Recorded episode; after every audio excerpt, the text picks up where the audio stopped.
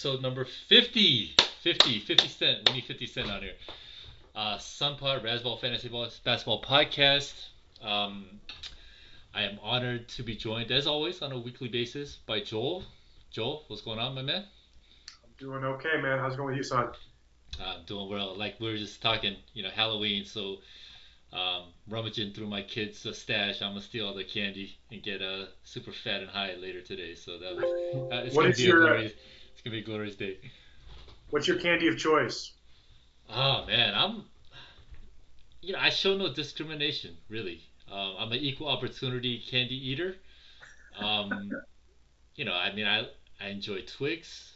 You know, I, I know people go crazy dissing candy corn. Like I love candy corn. I, I mean it's it's candy sweets. I got a sweet tooth. I'm I'm trying to think if I actually hate any candy. Um, I mean I even like Peeps. So I'm probably, you know, like I'm good. It's it's candy. I, I'm good with it. Uh, what about you? You have like preferences? Uh, I'm generally a peanut butter enthusiast, so Reese's are very popular in this house. Um, Reese's are awesome. my my wife is like a, a candy freak, and so uh, like weeks before Halloween, we bought like a personal stash of Halloween candy that we were going to sort of be snacking on before we're going to go out and get more candy for the other, you know, for the children later. Yeah. So I'm what's uh, her what's her choice then? Uh, you know, she also is. I think she's just like if it's got sugar in it, she'll eat it. Yeah. Oh, we are Uh, kindred spirits. Oh man, yeah. that's awesome. Uh, but I'm I'm looking forward to like exhausting that supply and not having candy because I, I can't stop myself. I end up just like Yeah. eating it constantly, and I'm the same. so I'm ready for a little less.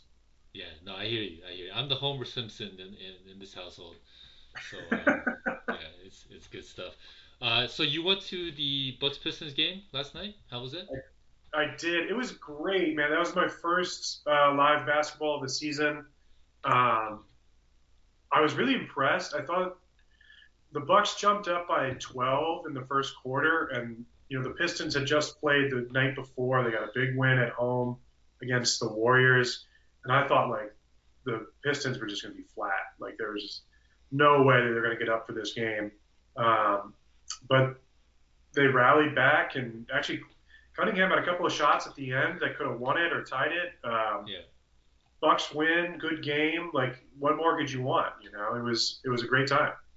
Nice. No, that's awesome. How many games like a year do you usually go to? Um, you know, I'm sort of getting into new routines. Um, I've gone to about four since we moved here, so that that'd be like two a year. Um, back when I lived in Oakland, and back when the Warriors still played in Oakland, I had like the five or seven game flex plans, um, Okay. which were great. And then the Warriors got good and expensive, Yeah. and uh, uh, live basketball went out the window. But the Bucks are still affordable. Like uh, yeah. um, Well, so how much? How how much do tickets run for Bucks games?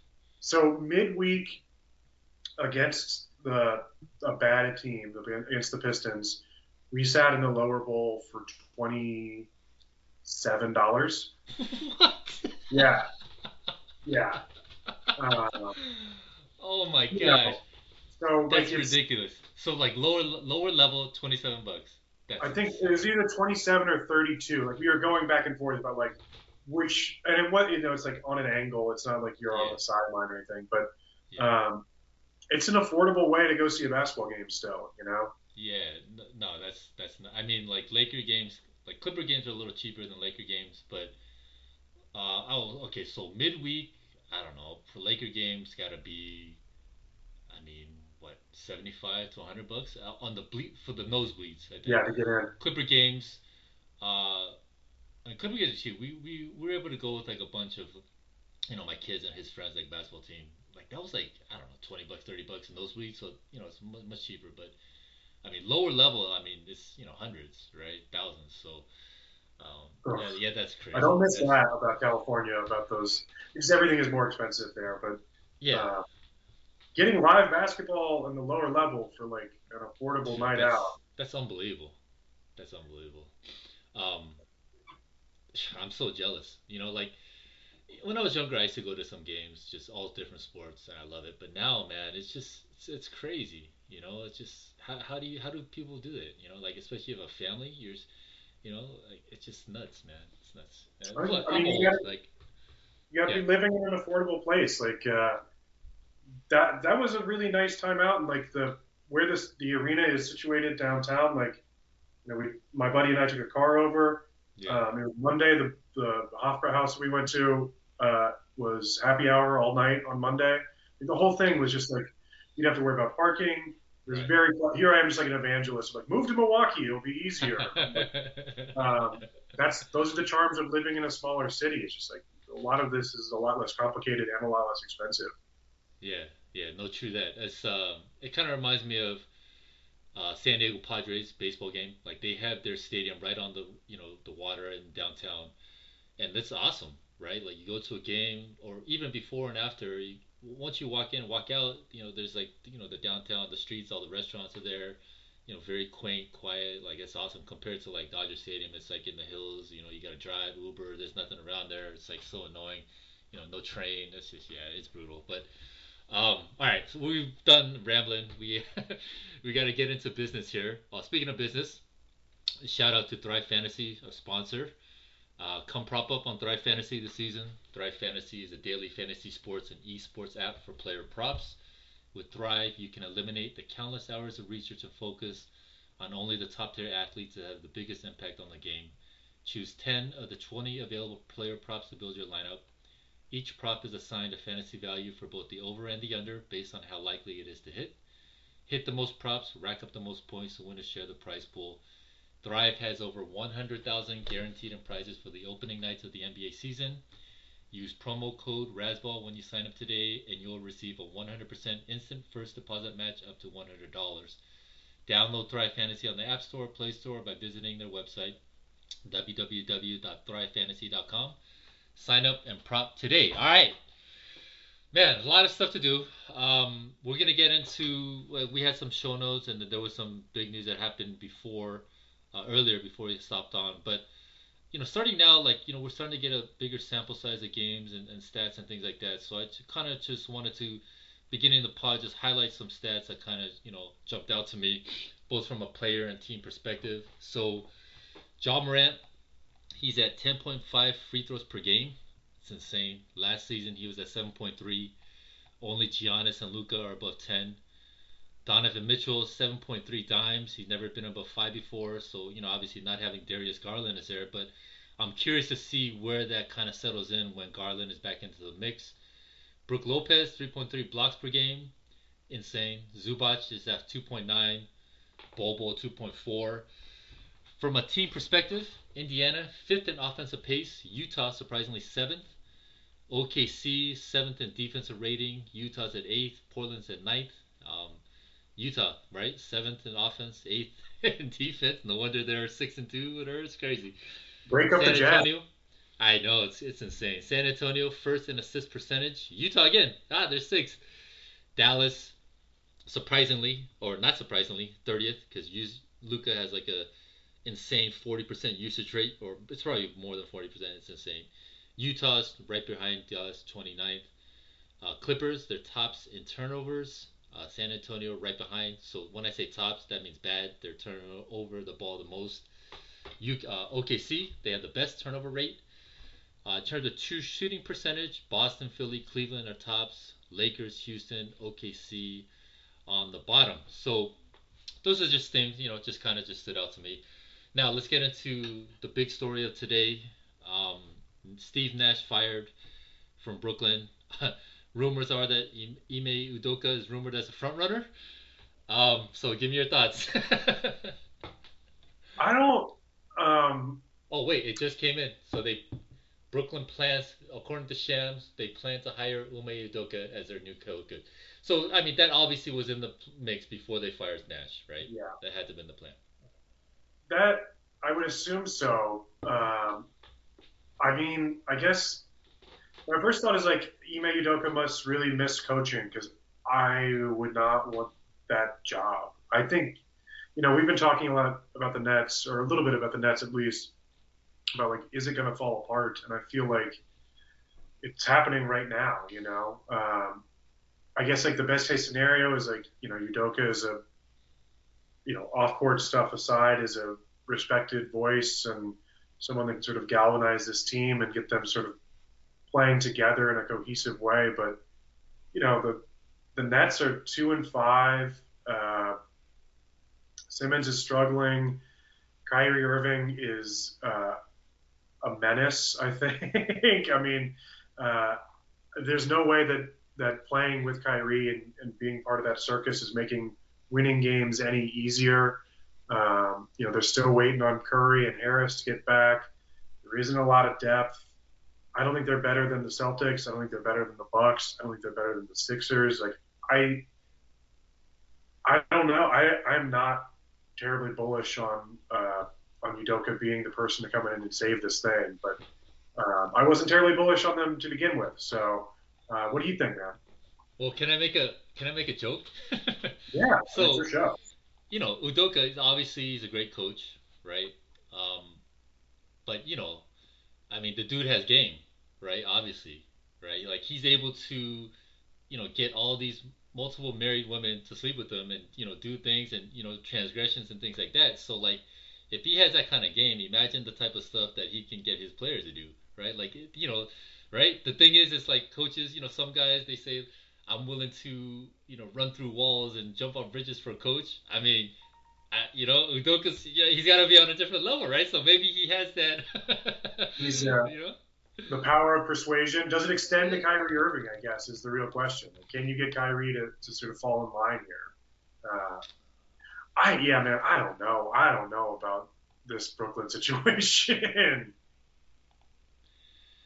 Yeah, it's tough. Um, there, I mean, there's talent though. Uh, you know, you're saying, I mean, you're right that they are top heavy. Um, but I mean, they have pieces, right? Like, okay, so Harris came back, Curry's gonna come back, so they got some shooters. You know, Day'Ron Sharpe, uh, Claxton, center. Like, you can, you know, I mean, that's a nice little mix there, right, at the center position. Um, mm-hmm. I'm, you know, I'm surprised that like Kessler Edwards doesn't get more run because I mean he showed some things last year, right? Like defensively, and you know he has some athleticism. So, um, I don't know. I, I, I think there's some there's some stuff there, but uh, you know, we shall see. You know, Cam Thomas is a sore. He hasn't been playing. You know, Edmond Sumner has shown some stuff. So there's such a bad defensive team, though. I mean, yeah, they are. They are. You got to play both sides of the ball, and like getting Curry back isn't going to help with that. Harris isn't going to help yeah. with that. Like, I don't know, man. Uh, I guess you know Royce can guard, but I just I'm. It feels like the pieces were never really put together. You know, like that's part of the fallout of moving off, having to move off of James Harden and, and taking Simmons back in that return. But like, yeah, you know, like team, it right, has right. to you have to do it all together. You know, and and maybe you know I'm obviously I'm biased because I I do uh, enjoy the Bucks. I root for the Bucks. I just watched them win last night. They haven't lost all year, yeah. and I look at like how good the top of the East is. Yeah. And yeah, no one's gonna, you know, you can't say anything bad about Kevin Durant as a basketball player, but I don't. That's not. You don't need to walk into a championship because you have KD on it. You know. Yeah, for sure. You know, like prior, maybe uh, I don't even. know. I mean, what, ten years, fifteen years ago, maybe it was kind of like you, you had two superstars, you could kind of figure it out, right? And that was kind of like enough. But now I think the league is just it's just too good. Like, I mean, now like some people are saying you need three, right? Like you need three guys. Um, and then you know obviously it kind of relates to like our drafting over the season, right? Like the puzzle, right? The puzzles have to mm-hmm. fit, right? They all have to like, um, and you know your concept of team like it, it is true. You know like the competition is very fierce in the East. You know Bucks, I mean Cavs are dope, Celtics, Raptors, right? Hawks are better. I mean, I think even the Knicks are good. You know, the Phillies gonna figure it out. So, yeah, yeah, it's gonna be tough. Um, but you know, like I said, man, Udoka's got game, so we'll see how much. Yeah, we'll we'll see how much game he has because I mean he's he's shown it on other courts. uh, so uh, this will be interesting. Uh, it's gonna be really fun. Um, yeah, I mean, Do you think that there's any um, any like uh, savvy fantasy moves that can be made in wake of this? I mean, it'll be a new rotation, one would think, or at least the possibility of a new one. Um, but you just you have to wait it out and see. yeah, I think you just have to wait because you just don't know what's gonna happen um, with you know what he's gonna do.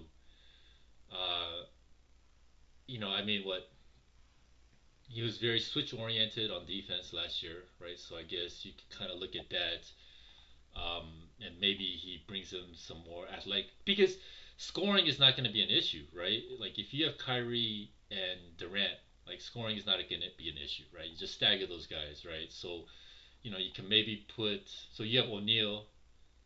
You know, I guess you could have Harris. you probably want to have Harris there to space it out as a third guy. hmm Um, but you know, yeah, I mean, I would play Kessler Edwards more. Just I don't know. I thought he showed a lot last year, right? And Yeah, especially defensively and stuff like that. And he's young. You know, Claxton is great. Like he'll be able to probably switch. So you know, O'Neale, Durant, Claxton. I mean, they're gonna they can all switch. standards. Yeah, yeah. See, the question is Simmons, right? Like, what's he gonna do with Simmons? Um, you know, he's obviously can switch everything too. So I mean, yeah. What I mean, I guess you could go Irving, Simmons, Durant, O'Neale, Claxton, and then have one of the shooters, Harris, Curry. Yeah, I, I don't know. It's gonna be interesting. I, I'm very interested to see what he's gonna, you know, how he's gonna do it. But I would imagine that he's gonna keep that same philosophy. He'll probably want to push the play pace more, hmm right? Just you know, just run it up. I don't know. What are your thoughts? I I, I really have no idea. I, I, it seems kind of desperate. I guess it, that's sort of where the Nets are now, though. Like, I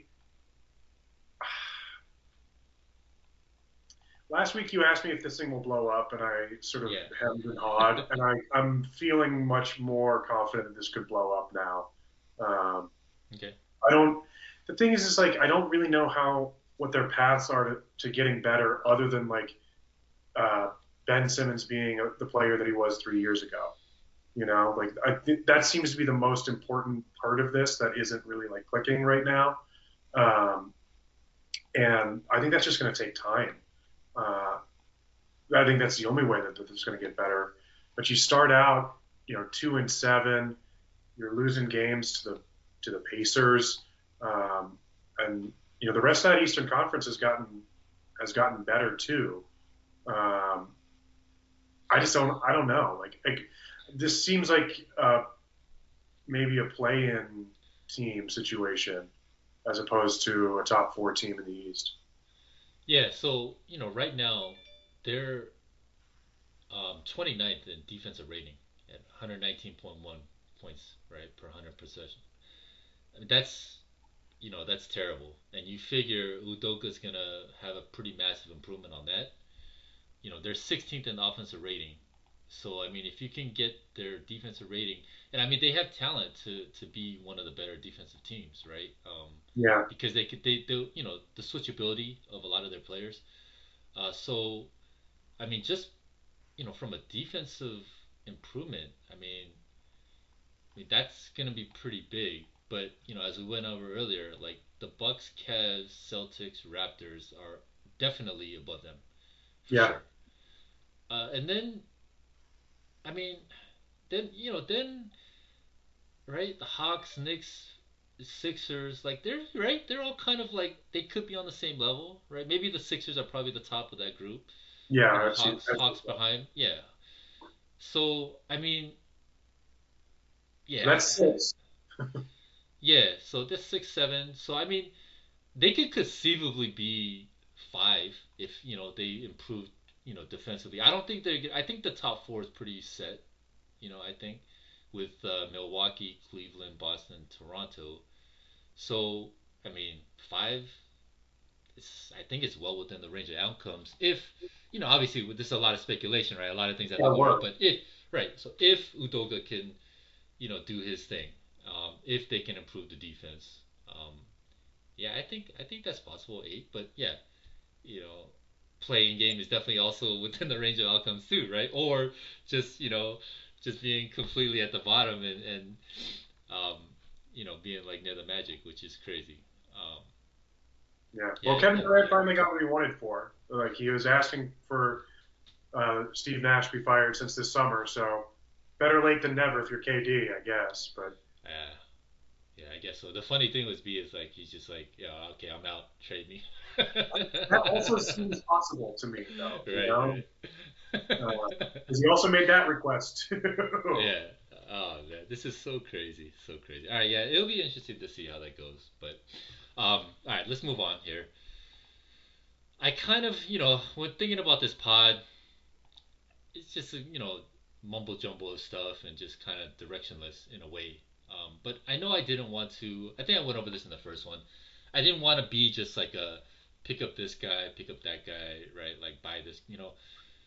I think uh, plenty of other pods do that. So, um, you know, Joe and I, we just go through notes and whatever random thoughts that we have, we just put in the pod notes and you know we talk about that. And I think that's kind of the format that I want. You know, more of like a laissez-faire thing that you know, we talk about hoops, but it's not necessarily like um, talking about things that I mean, pretty much everyone else is talking about. Like, then what's the point, right? Like, then it's just like boring, right? So, um, uh, there's a you know a few things that I've just been thinking about just randomly uh, over the past week. Like, so the take foul. I'm you know, we actually talked about this last year, right? About like how we can improve the game or how the game can improve, right? That, that was one of the topics that we went into. So they finally did it. Cleaning the glass, you know, they had a chart showing that the percentage of steals leading to transition possessions is up at 71%. So the range was like in the 60% range over the last six seasons. Watching the games, I love it. Um, any thoughts for you on that?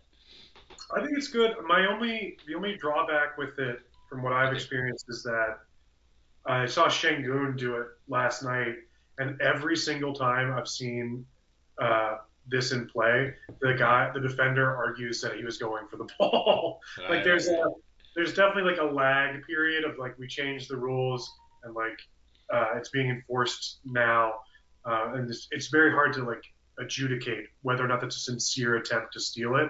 And like yeah. players, they can still like do that convincingly enough that they won't get called for it, but I mean, in general, it's a thing that I agreed with when they instituted it. I think the more the more you can keep this game moving and free flowing, and you know, free throws and fouls are like the least compelling components of basketball to watch. And so, if we can find a way to to eliminate that and keep it moving, um, obviously, you know, eliminating the take foul and result it results in a free throw is sort of like two step forwards, one step back, but um, it's a good it's a it's a net positive for me for sure. Yeah, definitely. It's good. It's good. All right. Here's another random thought I had. Jerseys. So each team they have like a million jerseys, and I kind of get it. Um, you know, not only right for marketing purposes, money purposes, and stuff like that, but you know, to kind of pay respects to old teams uh, and retro, and like some of them are really cool. What are your thoughts on having a lot of jerseys, or do you want to just have like two, one home, one away, or do you like like the retro and, and you know the alternative jerseys? No, I think it's fun. I I mean, I obviously like the reason why they they make so many different iterations is you can sell so many iterations. You know, how many different Giannis jerseys can you buy? Yeah. Um, but no, I, I am I'm not one of these fuddy duddies that says you need to have just two. Uh, I wish that some of them were better. I think like the, the Jazz rebrand is pretty bad. It seems very yeah. uninspired. Um, but at least they've got a, a you know a whole like uh, wealth of alternates that they can wear instead of these ugly ones that they've made. But no, I'm I'm pro more jerseys. I'm pro like uh, alternate floors. I think that's a cool thing. Like I I'm here for whatever goofy stuff they've got. You know, I oh, okay. It, you're trying to grow the game. You're trying to have like bring people in. Like different colors can do that for some, I suppose. I got you. Yeah. So, I yeah, this one was tough for, for me actually. Um, I do like the homages to the old teams, right? Like the retro, you know, the retro jerseys, like old school jerseys. Um, I think those are that's cool, and like in a way, you know, it's kind of like showing respect to the old teams, and so I'm cool with that. I think where I have a problem though is when they just like randomly decide like, all right, I want to try this color configuration for just some random reason, whatever, and like like that I don't know because like you said, a lot of them like they're kind of they're kind of shitty, right? But you know, like the Detroit Pistons, the teal one, that, that was kind of cool. But, yeah. You know, like, but it's just so random. I feel like there should be some sort of like basis for why they're doing it, rather than like, oh, I like this color combination or whatnot, or like the Miami Heat, like the the Miami Vice jerseys, those are dope. Yeah, those, like, and, and it makes sense, right? Like, so, yeah. So I, I I'm good with jerseys that have some sort of historical context to them, or they have some sort of rationale behind why you're doing it. Um, I think I kind of have issue with when they're just like, all right, this is cool color, or you know, let's try this, and then you know, we'll do that. So, all right, that's yeah, what I'm with that. I yeah. guess the way I'd caveat it is like, as long as I can recognize who you are by like looking right. up at the screen and seeing your color, like yeah. when the when the Celtics wear black, I'm just like, I don't I don't know what we're doing here. You know, this you have also you have great jerseys already. Just wear them. Um, or, or, like seeing there was a period uh, a couple of years ago where it's like everyone was wearing gray. Was, this is crazy. yeah, no. You don't know who you are. You're the Cleveland Cavaliers wearing a gray uniform. What is yeah. this? Yeah. No, I agree. I agree. Like, yeah, the Lakers with their black, you know, yellow jerseys. Like, like you know, just because they everyone was going black, right? So it's like, why? Like, you know, you're purple and gold. Those are your colors. Like, unless well, I thought it's like, I thought that was the Black Mamba jersey. Oh, is that what it was? I never knew yeah. that. Uh, you're the Laker fan, man. But that was my understanding of why they wore black. It was like the the Mamba mentality jersey. Oh man, I see. I didn't even know that. Wow. Okay, I'm gonna have to do some research on that then. Okay, so then that makes sense, right? If, if you're gonna, if there's just some sort of reason or context for that, then yeah, I'm good with it but um, like the Clippers jersey when they had their gangster LA black jerseys. Oh, yeah, right? the, the, San Andreas ones. Yeah, I'm like, what? Come on, like why? right? So. Um, well, their shit is like uniformly bad, so you know they can keep on making it. They can keep on attempting things because they haven't got a good one yet. true, true. All right, this kind of ties into my next thought. When a team ro- uh, relocates, uh, should they keep the history or they do do they need to start over? So like new name, New Jersey. Uh, so mm. it kind of ties into what we were just talking about before, like. You know, I don't. I'm curious to see what's going to happen when the Sonics get revived, right? Yeah. Because like, in that case, it feels like they should be able to retain their history, even though there was this like gap when they became the Thunder. Um, but in general, like I think it'd be really nice to sort of reset things. Like the the fact that the Utah Jazz are the Utah Jazz and we have a team in New Orleans, like yeah. we should we should be able to swap things around. So right. um, I don't know. I, I guess I don't really have a. I'm of two minds of like I think that like when Seattle gets a team back, they should get their history back too. Um, and if they want to like include the the Thunder portion of that, that that's within their purview. But um, I would also love to like just sort of kind of reset things of like the things that make less sense we can we can correct and alter. Mostly like we can give the Jazz a new name and send Jazz back to New Orleans because uh, it's just yeah. such a misnomer. And the Lakers, the the, the Los Angeles well, Lakers. Point, yeah, but at this point, like the Lakers are more famous for being the Los Angeles Lakers, and they have any like sort of cultural sway as being the Minneapolis Lakers. Yeah, but it's a stupid name. Like it has no association with you know Los Angeles, right? It's just a name that they brought over from Minneapolis, and it's like it does, you know, like there's. it's yeah, it's, it's, a brand now. It's a, it's yeah, a lifestyle. Yeah, you know? yeah, right, a lifestyle. I no, I hear you. I hear you. The uh, I didn't think about the Seattle aspect of it, but I do like that. You know, um, and I do agree. If they get a team back, they should have all that history because yeah. it's C- it's Seattle, right? And the Oklahoma Thunder should not have all that Seattle history. Like that doesn't make any sense to me. They should have to start over. Like you're the Thunder now. All right, you moved, you left the city. You shouldn't be able to carry all that baggage from Seattle, right? Like you're OKC now, right? So all your stuff right? And OKC, that's your history, right? And you know, like for me as a Laker fan, I don't think we should have all the Minneapolis stuff, right? Mm. So all those championships, like whatever, all that. Stuff, no, like once they move to LA, they should be the LA, and they shouldn't be the Lakers, but you know, right? Whatever. They should be Los Angeles, whatever, something else. Um, well, you know, in our dynasty, the Razzball salary cap league, right? When I was doing, right, I'm the Los Angeles Stars. Like I didn't know LA had a Stars team, but that was dope. So I, you know, I saw it. I think they they might have been an ABA team, but anyways. So I mean, you know, there's that makes more sense than like Lakers, but um. So so you think that in some situations teams sh- like should or it's okay for them to carry on history of a past like locations I mean, where they're at? I, it sort of depends on like.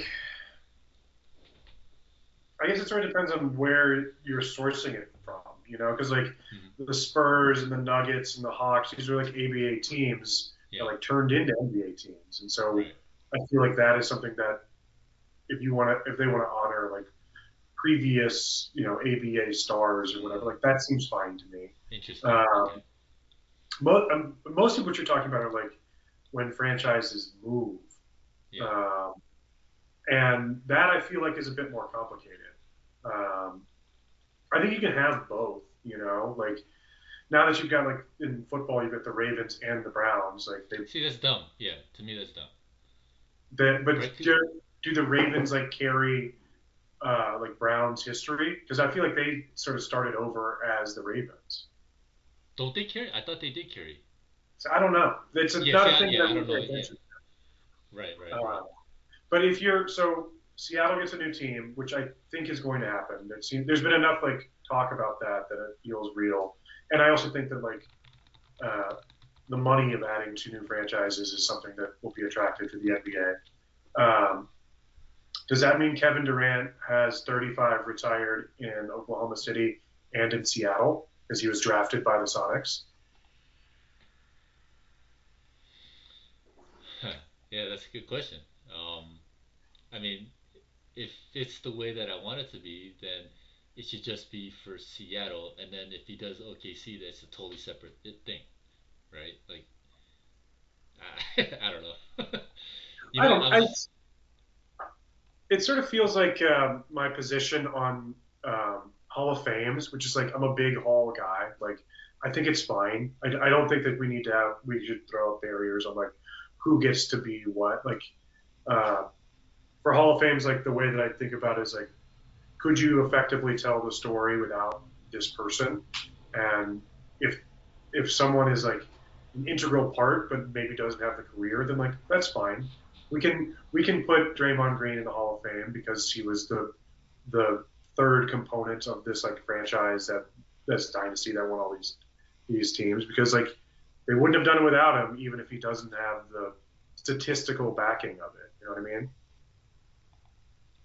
makes sense. But you know, I'm just a maximalist. Like we can just take all of it. It's fine.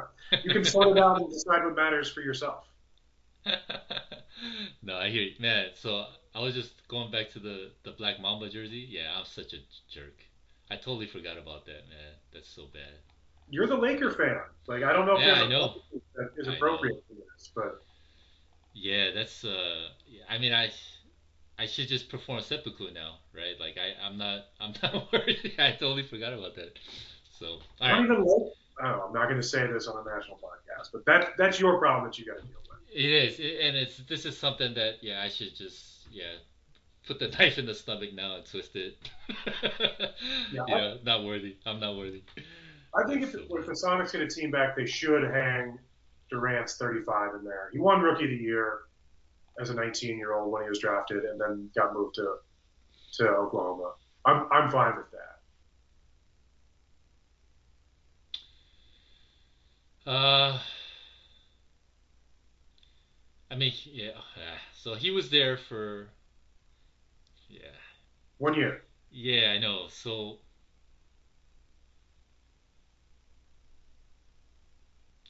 yeah, I don't know.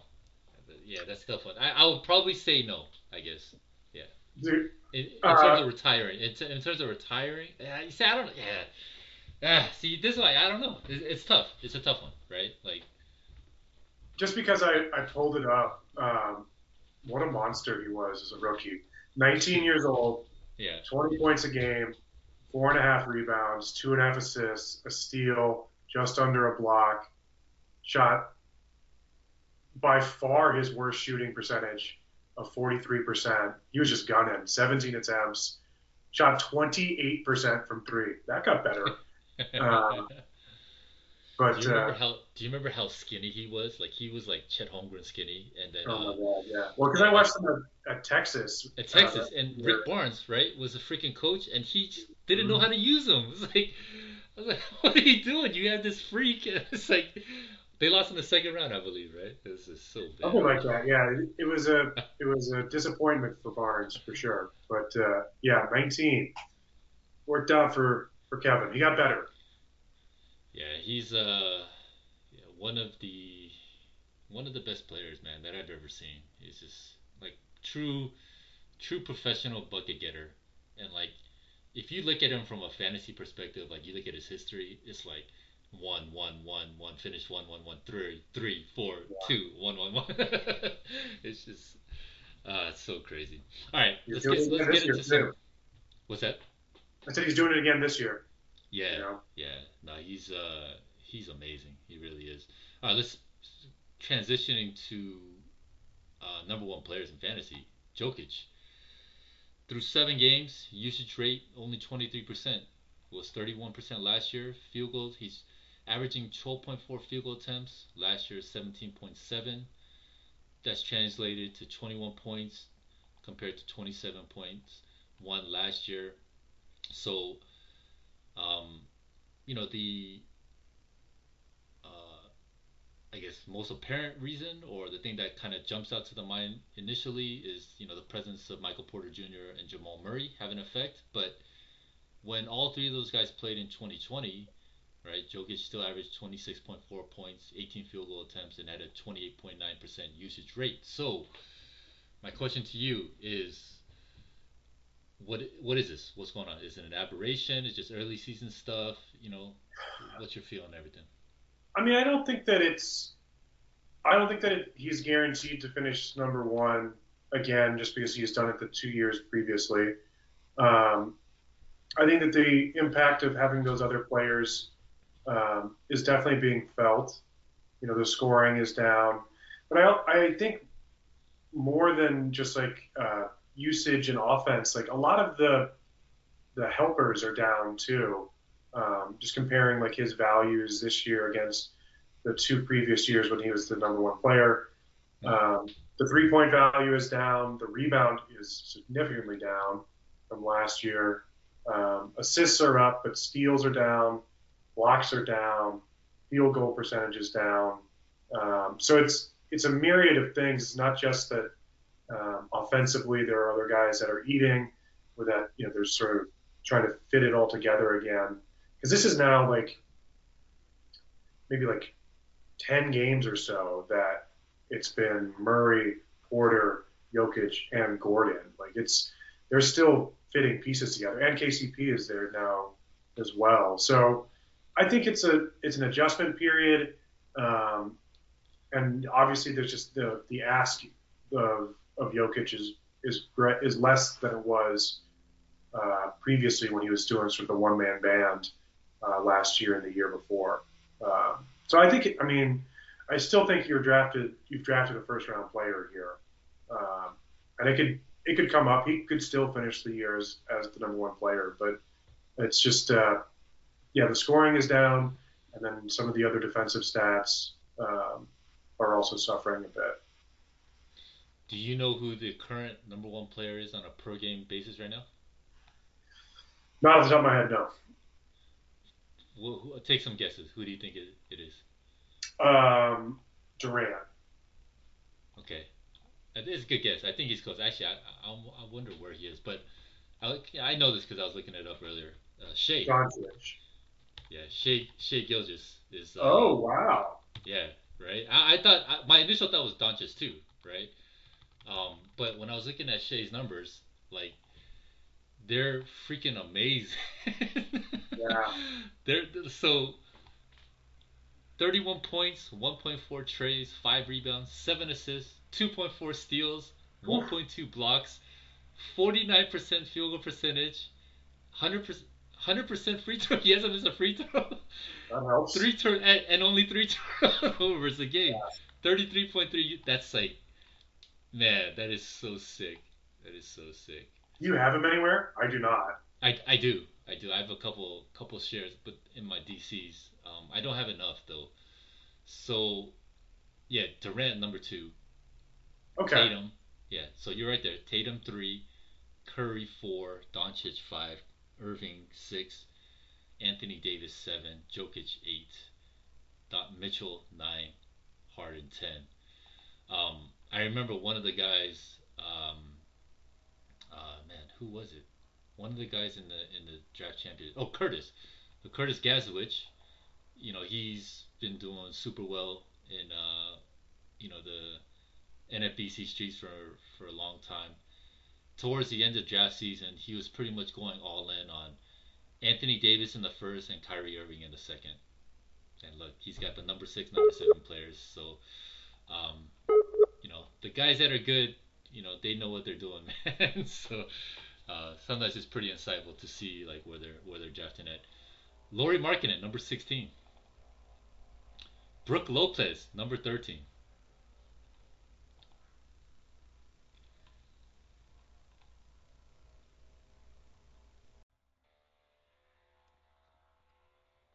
Hello? Oh, that Hey, was man. weird. I don't know what happened. Was that was that on me? Who knows? I think I'm blaming it on Anthony Davis and Kyrie Irving. So Yeah, they yo they they broke they broke the system. I, I'm kind of thinking that uh, the system crashed after I said Brook Lopez is the number 13 player on a per game basis. I, I, I don't think the Matrix can handle that. I I missed that part. I had dropped off by then, but um, yeah, you know, I so I obviously I went to that game last night. I have uh, a lot of thoughts about what's going on with these uh, these Bucks and with Yeah. the Pistons too. Let's go. Let's hear it. Um, Brook looks great for a guy who's like 35 and coming off of back surgery. I I think coming into this season, I thought that they were gonna sort of baby him a little bit because he's he's obviously a really important piece to where they want to be uh, as far as a championship contender and in the playoffs and all that. But um, that has not really been the case. Um, you know, he is some of that value. I think I would say that a lot of that value has come from those blocks. Um, and so I, I think we've got a little bit of some small sample skewing this uh, because in you know the Bucks have played six games. In two of those games, Brook Lopez blocked 11 shots, and so you know the 3.3 swats isn't isn't real. Obviously, I think it, Yeah. everyone would have sort of assumed that that was coming down. Um, but the shooting is is right back where it normally has been. You know, it's it's 35% from three. Um, his rebounds are up, uh, and most of that seems to be coming from offensive rebounding, which is kind of interesting. You would think that like Lopez's position would be further away from the basket, but uh, he's been getting getting busy on the offensive glass. Um, yeah, he, he looks really really good. I, he's not the 13th best player in fantasy basketball No. Um, for the season, but uh, I was I was surprised at just like uh, how fresh and and energetic he looked. I mean, I guess I should also say like there isn't a single person on that Pistons roster that has anything for him. Watching the Bucks work against the Pistons last night, it was sort of just like going from one advantage to the next of like, well, we can do the Giannis button or the Jrue Right. button or the Right. Brook button, and so um, it was all just like threes and dunks from Brook. Um, he's he's played really really well.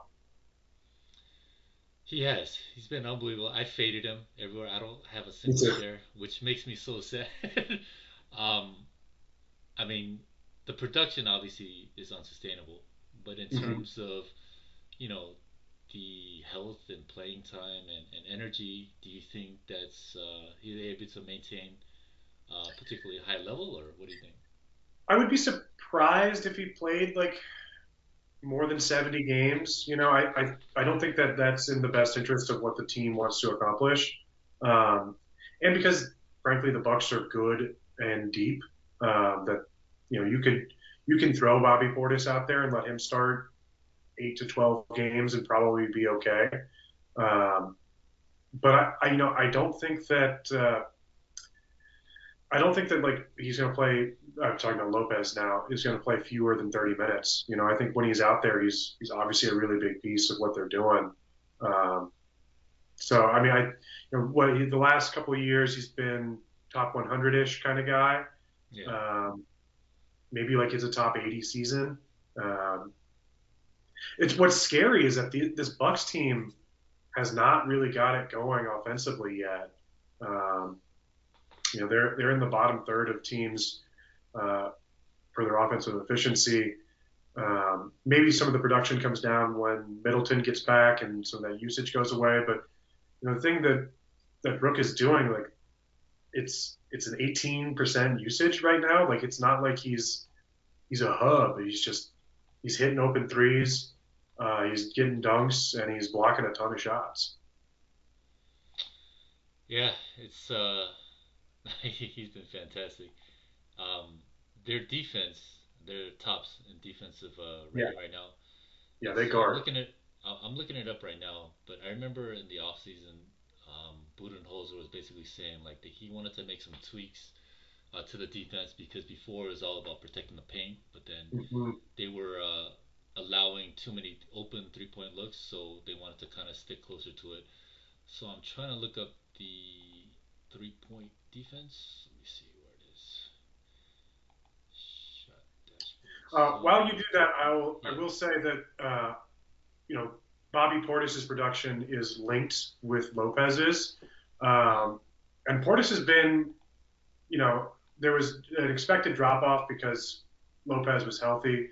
Portis has really held his own in 28 minutes. Um, I'm a little bit worried. I'm more worried about Portis taking a step back than I am Lopez, um, just because it's the it's the same thing we are talking about Jokic. Like some of those helpers aren't really there. Like the defensive stats are a bit down from where they've been. They never really were, um, you know, a big part of his value.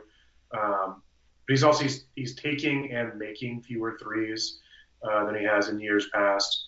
Um, I think that that of the two, I'd be more worried about Portis slipping more, uh, mostly because I think he's he doesn't he's got less wiggle room, uh, while, as long as Brook is healthy.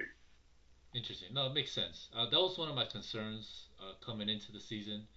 Uh, I kind of nuked uh, Portis' value and minutes played because of the prospects of Brook, but my mistake was I didn't elevate Brook enough. Yeah. you know.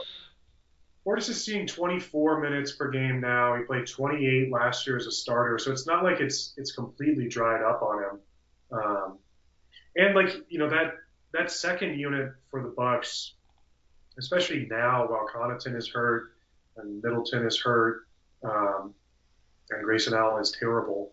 Uh, it's a, you know Bobby really gets to eat with that second team. They run a lot. They run a lot of action through him. So you know the rebounds will be solid. The scoring will be solid. He's I think he's going to be a, a rosterable, rosterable player throughout the year. Um, let, let but, me ask you this: If uh, so, you know Allen kind of tweaked his knee, I believe.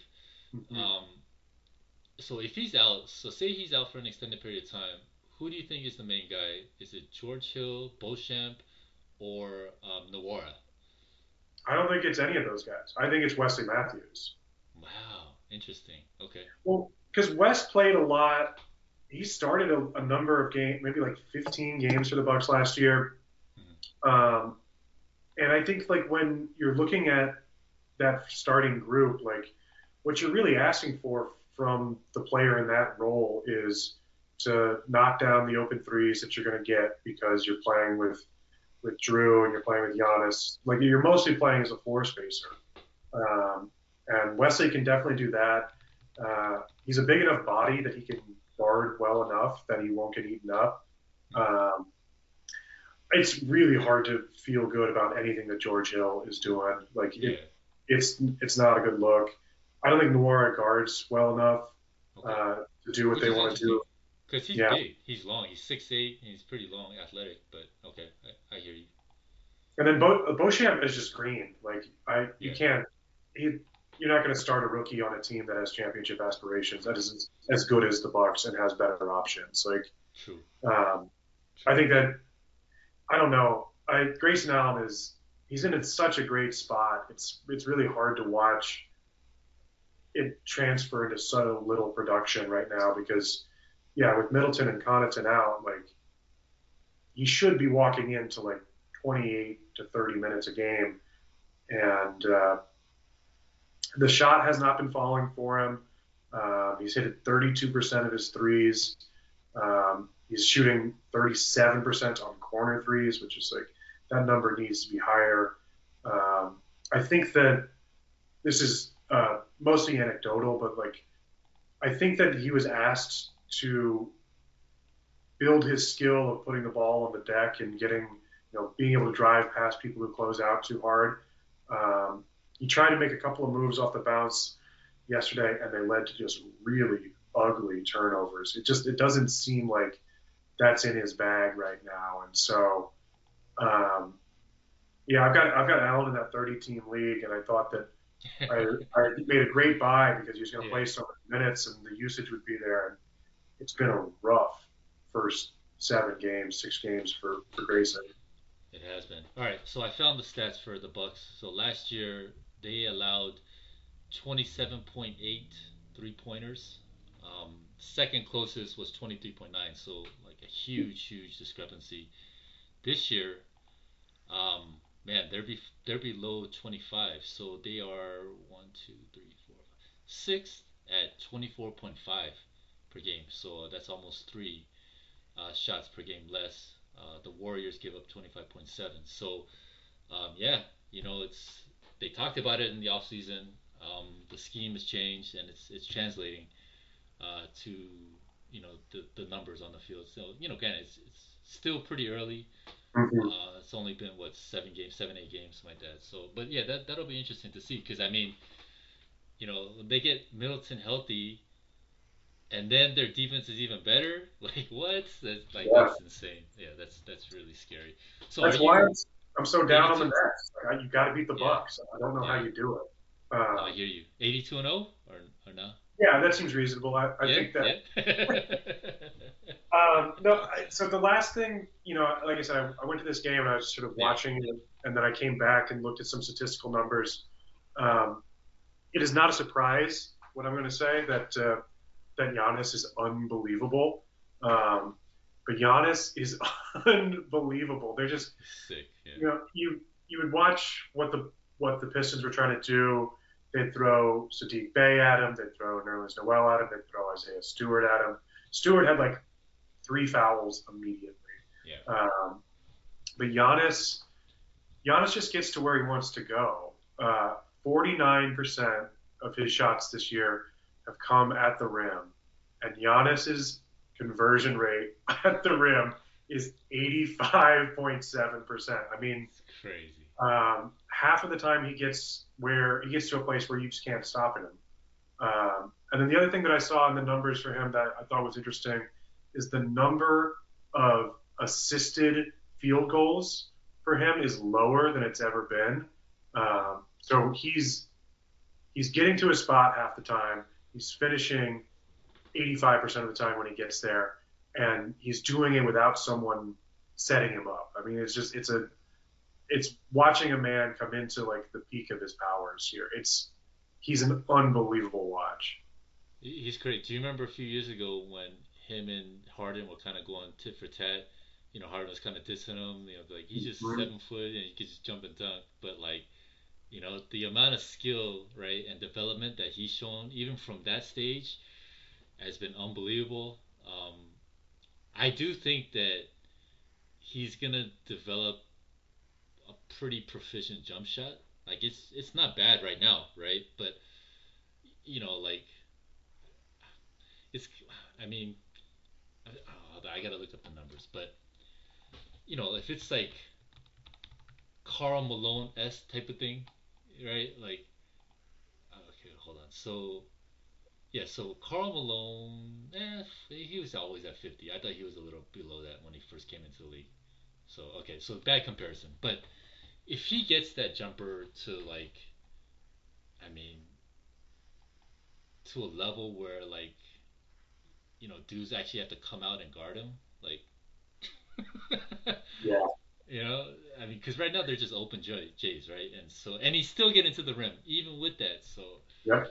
Yeah, man. Yeah, he's awesome. He's an amazing player. Um, the, the Bucks are good. You know, I uh, I was at this game with my buddy last night, and you know, we were talking about that Celtics series last year, and as good as the Celtics are, and I think that they really are a good team, like beating beating Giannis four times in a series is it's just a hard thing to do, you know, it, because no one really has great answers about what you do about him when he's got the ball. Uh, and like I said, Middleton comes back. This this is, could be a special season, I think, for the Bucks. Uh, Holiday's Holiday is finally starting to play well too. He was was pretty uh, pretty frigid coming out of the gate, but um, man, like that's the three of those guys rolling. You keep Brook healthy. Um, maybe Grayson Allen can figure something out, but if not, you know, there are other shooters available. Um, it's a good team. It's a good team. Yeah, for sure. You know, like Giannis is the poster boy for um, draft potential and just physical freakness, right? Like, you know, there's always that debate of like opportunity versus talent, and it's like, you know, for most sports, a lot of times I will kind of lean towards opportunity because I'm like, you know, minutes are gold, right? Whatever. Like that's the most. If you're not on the court, it doesn't matter, right? But like now, especially this past year, I think the pendulum has definitely shifted more towards talent for me and potential because, um, you know, there's just things that like, you know, guys like this like you can't teach, you know. So like I remember like because I used to play volleyball and like one thing coaches always used to say, or like you know when they're recruiting and stuff like that, they're like, you can't teach six ten. You, know, like doesn't yeah, matter. It doesn't matter how good you are. If you're six three, and there's a guy that's six ten, and you're much better, it doesn't matter. We're taking the six ten guy because, right? Like his ceiling is much higher, and we could probably teach him the stuff that you're doing, right? So, yeah. and like you know, Giannis is the poster boy for that, right? It's just like man, like when he was drafted, everyone was kind of dissing him, right? They were dissing the Bucks. They're like, dude, why are you taking this guy so high? Skinny little, you know, skinny little guy coming into the league, and now look at him, man, averaging 33.8 points, like just unstoppable force. Monster. Just, um, yeah, just insane, insane. Um, you want to talk more about the Pistons Bucks or? Yeah, just really quickly about yeah. uh, about the Pistons. Um, Bojan Bogdanovic is so hot. His shooting has been unbelievable, and I and I knew that that was true, and I knew that he was grading out really highly on these player raters. And I was curious if that it was the product of anything else, and it's really just like he's shooting 50% from three and 53% from the floor. Like um, ride the wave while it's happening. There doesn't seem to be anything really different that's happening for him in in Detroit than in Utah. Like he's he's a guy who's had a great start to the season. Um, you know, you talk about the idea of like drafting potential. Um, I don't know if if that applies when you when you pick one, you take Cade Cunningham, but that guy is so good. I I was watching him last night, and he he kind of reminds me of Devin Booker in a way where he's never hurried. He's under control all the time. He's got he's got a great frame. He's got great strength, so he can get to his spots. He's strong enough that you're not going to stop him from getting there, and then he's patient enough when he's there to get square and to finish. I mean, he's just he doesn't he doesn't really have like a a floater that you see very often um, because he just he gets square. He gets he gets to where he wants to go. Um, and he's a really effective shooter. Uh, you know, after he's he's worked his way there. So I I pulled up his his stats on NBA.com. Um, when he is working from seven plus dribbles, so like he's just been pounding the ball. he's shoot he's shooting 48% on that. Just like it, it's evidence of like he's worked his way in from out on the post or from out on the, on the wing or into the post, and he's got he's got you exactly where he wants him. You know, I think that he's the future is super bright for Cunningham as he gets like once the three point shot develops. That's the big differentiator between him and Booker now. Is Booker's got better range, but I just love the way that he moves around the basketball court. I love the way that he's in control. I mean, I, I was so impressed with him live. Uh, he's a stud.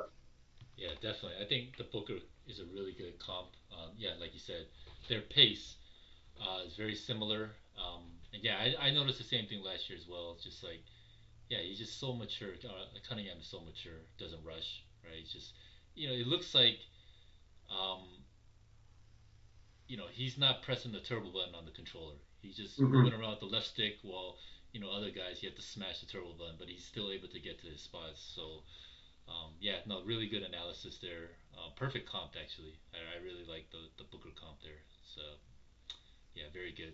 You had some stuff about the uh, the Pistons bigs.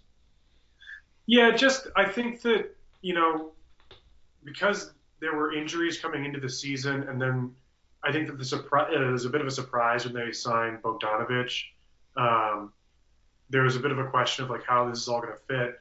Um, Bagley is still hurt. They gave him a big pile of money for reasons unknown.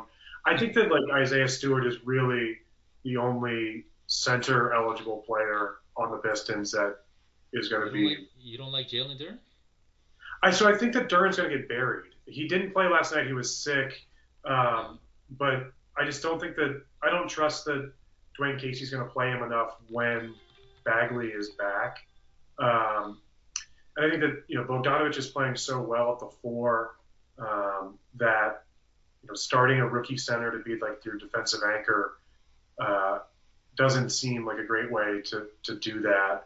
Uh, and the fact that they've really like coaxed Isaiah Stewart into shooting more threes leads me to believe that like when Duren or Bagley is playing the five, that you can play Stewart alongside of them. So it's not so much that I think that Duren is uh, is a bad prospect. I just I worry about the minutes already, and that's before Bagley has returned. And so once there's a full complement of bigs, I think that Stewart is probably the safest guy of that group uh, who has center eligibility. I agree because uh, he can play both the four and the five. Right. Um, I do think that though, as the season progresses, I think Duren gets more minutes, and I think Bagley kind of fades off into the sunset. Um, I don't think he'll get completely buried. Um, but yeah, I don't, I don't think Bagley is gonna be a good fit at the five. So he was probably more at the four, but now, you know, Bojan's you know, pretty much blocked him from there. So, um, yeah, yeah. So I mean, the only thing that, yeah, the real problem with Bagley is that they they signed him to this contract. You know, like it's yeah. a three-year, thirty-seven five-year deal or thirty-seven five million deal. Like you didn't give him that money to watch him sit, you know. Although that is yeah, what they're no, doing. No, now. I hear you. I hear you. Usually, usually you follow the money, right? Um, but I think, I think Duren has showed enough where I mean, you know, he's just such a physical freak out there. Uh, so yeah. maybe they maybe they gave him that money, but you have to remember they gave him that money before they they got Bojan, right? Mm-hmm. So things definitely change, and then maybe they were like, we don't, you know, maybe their initial plan was to have Duren in the G League or you know, just have him get reps there. But I think he's shown enough to where you know the game isn't too big for him, and he's able to like physically handle things. Cause like he's a he's a big boy, right? Yeah. And so like yeah. like he can hang. Um, so I think you know with new information that has come to light, um, I don't know if the contract is going to be that um, that much of an issue, I guess, for the pins. But we'll see because at the end of the day, usually, uh, you you know, usually following the money is is probably a prudent thing. So yeah, it'll be interesting to see how that kind of plays out there for sure. Um, all right, Jalen Williams. I love yeah, him. He, yeah, he. I mean, as a rookie, you know, I mean, he's only played two games, right? He got injured. but man, I mean, we saw it in the summer, we saw it in the preseason. Um, he just looks really good. He's just really good. So, all right, give me your thoughts on what you what you what you. Yeah, I've spent like the last week or so trying to acquire Jalen Williams. Um, I'm, I'm annoyed that I don't have more of him. Uh, um, I think he's I think he's a great combination of being in a really nice spot and that what he does well is what will be rewarded. Um, I think that he he could be like a starter soon, if not already. Um, you know, obviously Shai and Giddey are going to be your your primary backcourt competition, but you know Williams is has got good size, um, so he can play the three defensively. And when he was in college at Santa Clara, you know, he was he was their best player by a million miles, and so he was used to having the ball in his hands and, and creating offensively, um, you know, from that sort of position. So I feel like his skills will keep him on the floor. He's got such good defensive instincts. Like that one game that he's played for the Sun for the Thunder, he had what four steals and a block or something like that. And I went back and I looked at those steals. Um, one of them was thrown directly to to him, um, but the other two, at least two of them, it was him anticipating and playing in the passing lanes, uh, and then getting out and dunking it. I just feel like for a team that you know could use can really use as many good ball players as they can get their hands on in Oklahoma City. Like being a big-bodied, intelligent, plugged-in defender will keep you on the floor, and offensively, like he just gets to the glass. I mean, I love that from a rookie. I feel like that's a that's a skill that portends very well for your future. If you can break guys down and get all the way to the backboard, um, you can have a future in this league.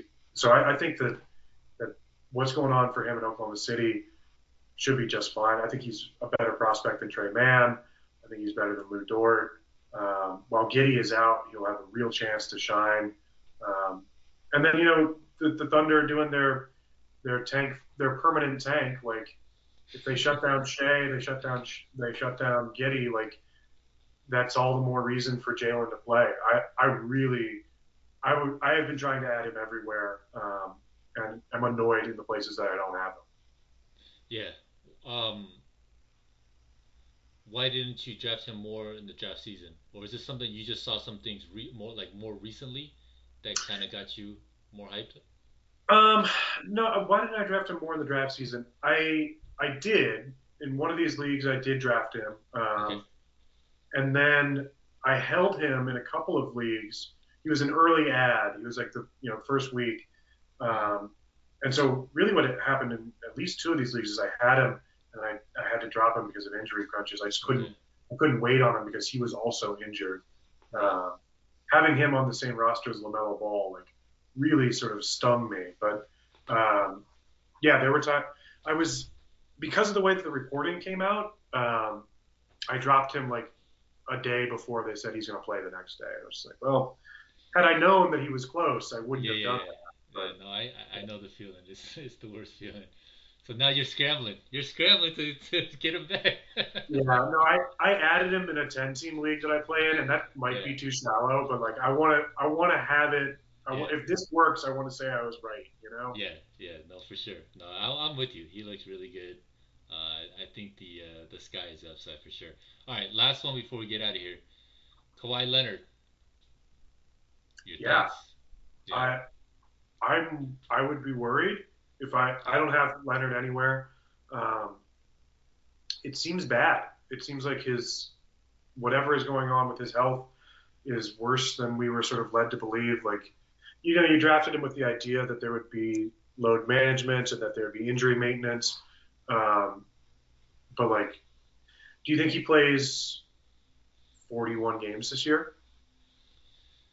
Yeah, I mean that's probably a stretch now.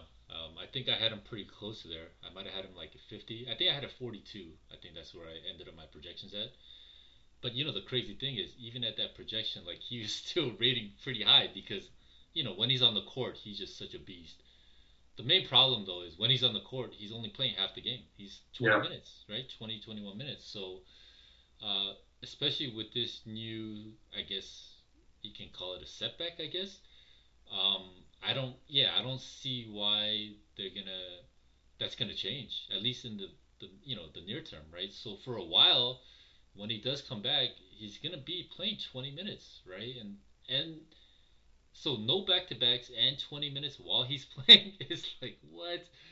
It's just yeah, it's brutal. Um, you know, it goes back to the uh, you know injured guys value.